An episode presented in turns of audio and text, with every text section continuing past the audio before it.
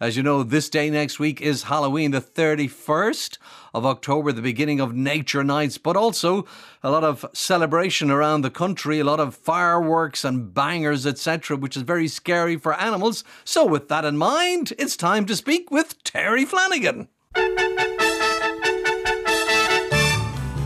And Terry, this week it's all about looking ahead to the 31st of October, Halloween and the beginning of Nature Nights. More about that later, but first, Halloween and the threats posed to pets.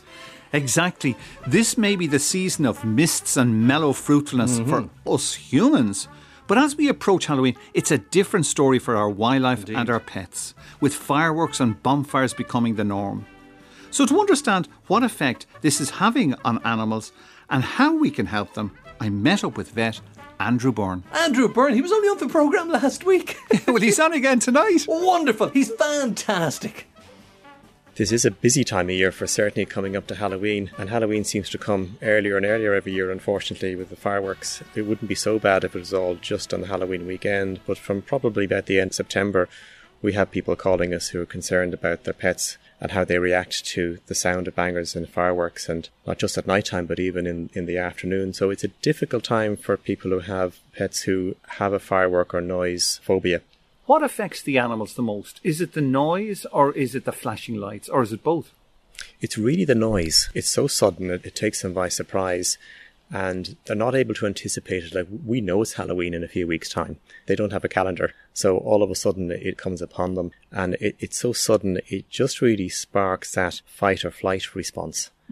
So they get a loud noise, and reflexly some dogs will just immediately, it'll cause a panic attack. And of course, dogs, too, their sense of hearing is that more acute. I think they can hear up to something like 60,000 hertz, whereas humans, we only hear up to 20,000.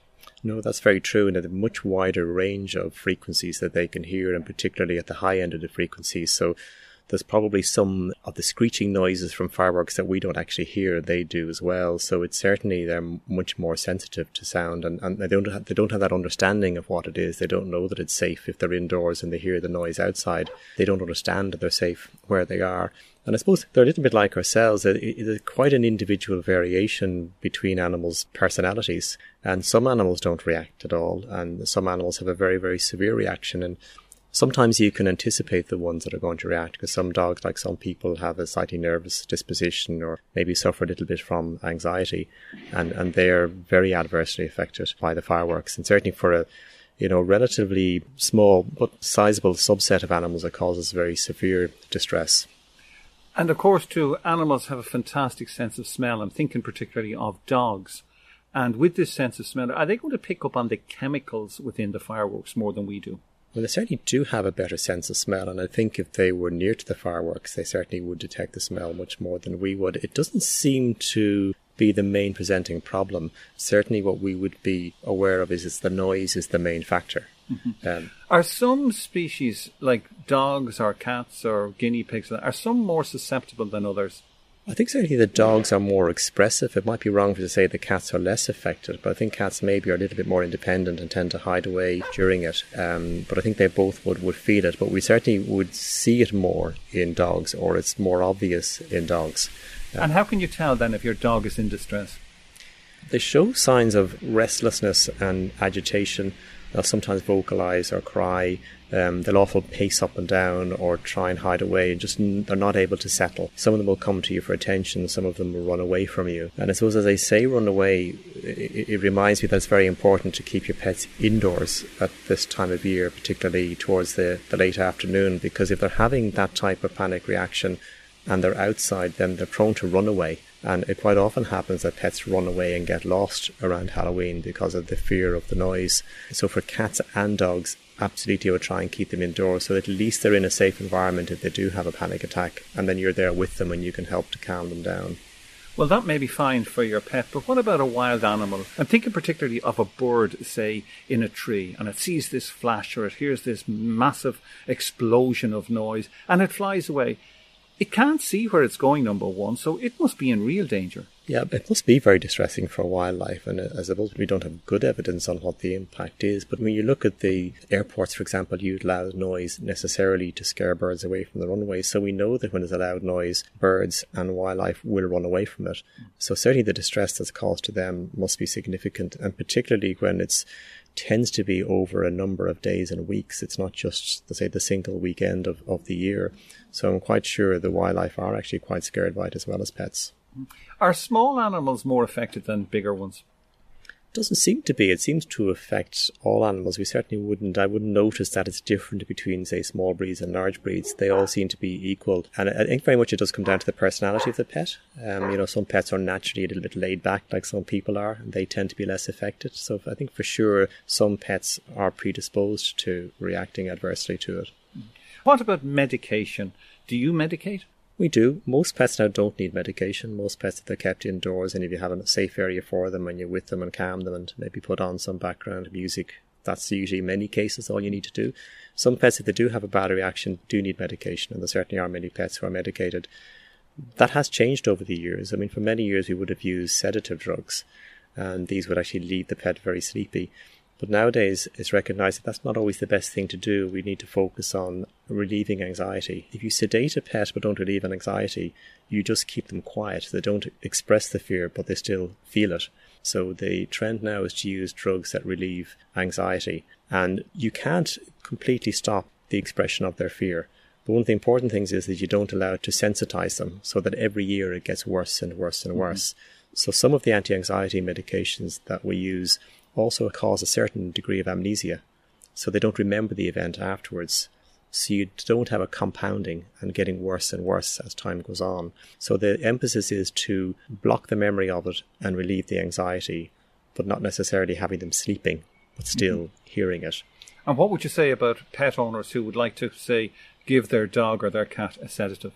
They need to be checked by the vet. Now, in some cases, you may have been to the vet recently and they may know their history and be able to prescribe for you. In other cases, they may need to look at your dog and listen to their heart and make sure they're happy that it's suitable for your dog. Also, we match the medication to the individual dog and to how their reaction has been before to see what type of medication and how much they need and what's. So it's a little bit individualized in terms of what you use for each individual pet. And also, with the anti-anxiety drugs, you need to use them before the event. So a lot of the medications we use now, we would start a week or 2 weeks before the fireworks are anticipated and then carry them on for a few days afterwards, rather than just using a sedative on the big night. And of course, it's not just the fireworks, because at this time of year, we've bonfires and animals like hedgehogs, they're in trouble there. Absolutely, yes. And I think the longer a bonfire is left in place, then the more likely it is that animals are going to get into it, like hedgehogs or rabbits. And I think that certainly is a big risk. And of course, there's environmental issues here too as well. I know it's traditional to have bonfires, but when you look at some of the materials that find their way into these bonfires, if people put in rubber tires or old mattresses and that's also releasing a lot of toxins into the environment and harmful for us as well as wildlife and pets. So what would your recommendations be for the next week or so? From pets' point of view, I would say certainly keep your pets in from mid-afternoon onwards so that they're not out and about. I'd also be a little bit careful about even walking out after dark, because if you're out on the road and they hear a firework, they could pull suddenly out into the traffic. So keeping indoors, keeping them calm, maybe finding a safe place for them at home.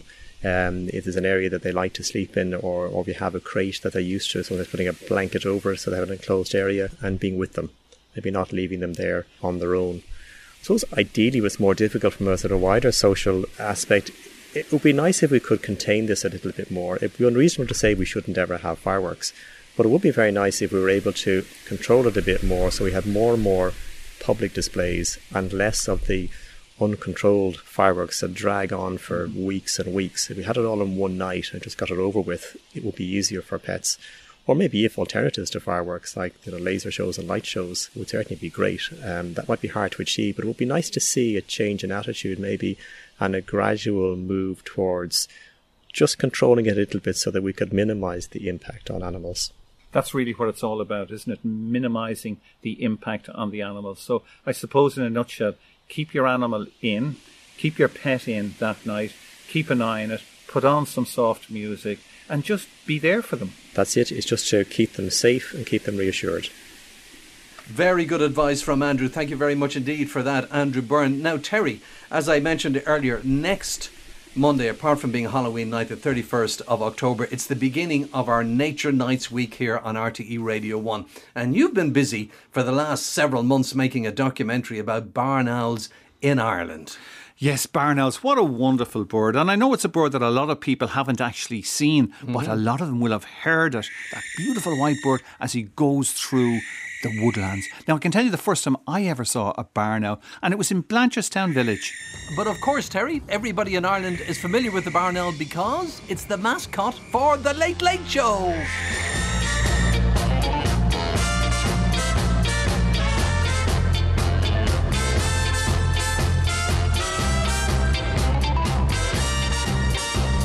Ladies and gentlemen, to whom it concerns, it's the Late Late Show. And here is your host, Ryan Tubridy. Good man, Ryan. Anyway, I think, Terry, we'll have a listen to a clip of your barn owl documentary. In this clip, you're taken by a family who live in North County, Dublin. This was some time ago, to see some barn owls in the wild. OK, guys, all aboard.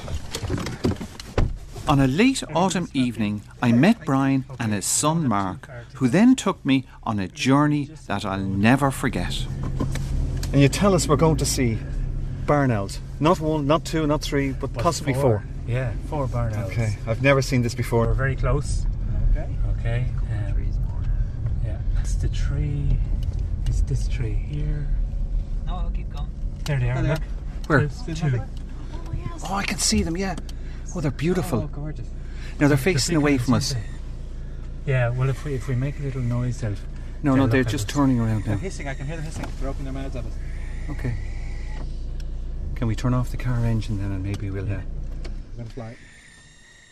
I've never been as close to barn owls, certainly for as long as this. And look, the four of them there. Oh, look at... It's got a mouse. Look at them now. He's stretching up there. Oh, come in. Look. There's the adults. And look, he's feeding. He's actually after passing something over. You might get a photo of that, Brian. And just as he flew in, everything went silent. Yeah. So that wonderful documentary, Terry, about the barn owl will be broadcast on Monday night next, 31st of October, from 10 p.m, right here on RTE Radio 1, the beginning of our Nature Nights week. More details can be found on our website, rte.ie/Mooney.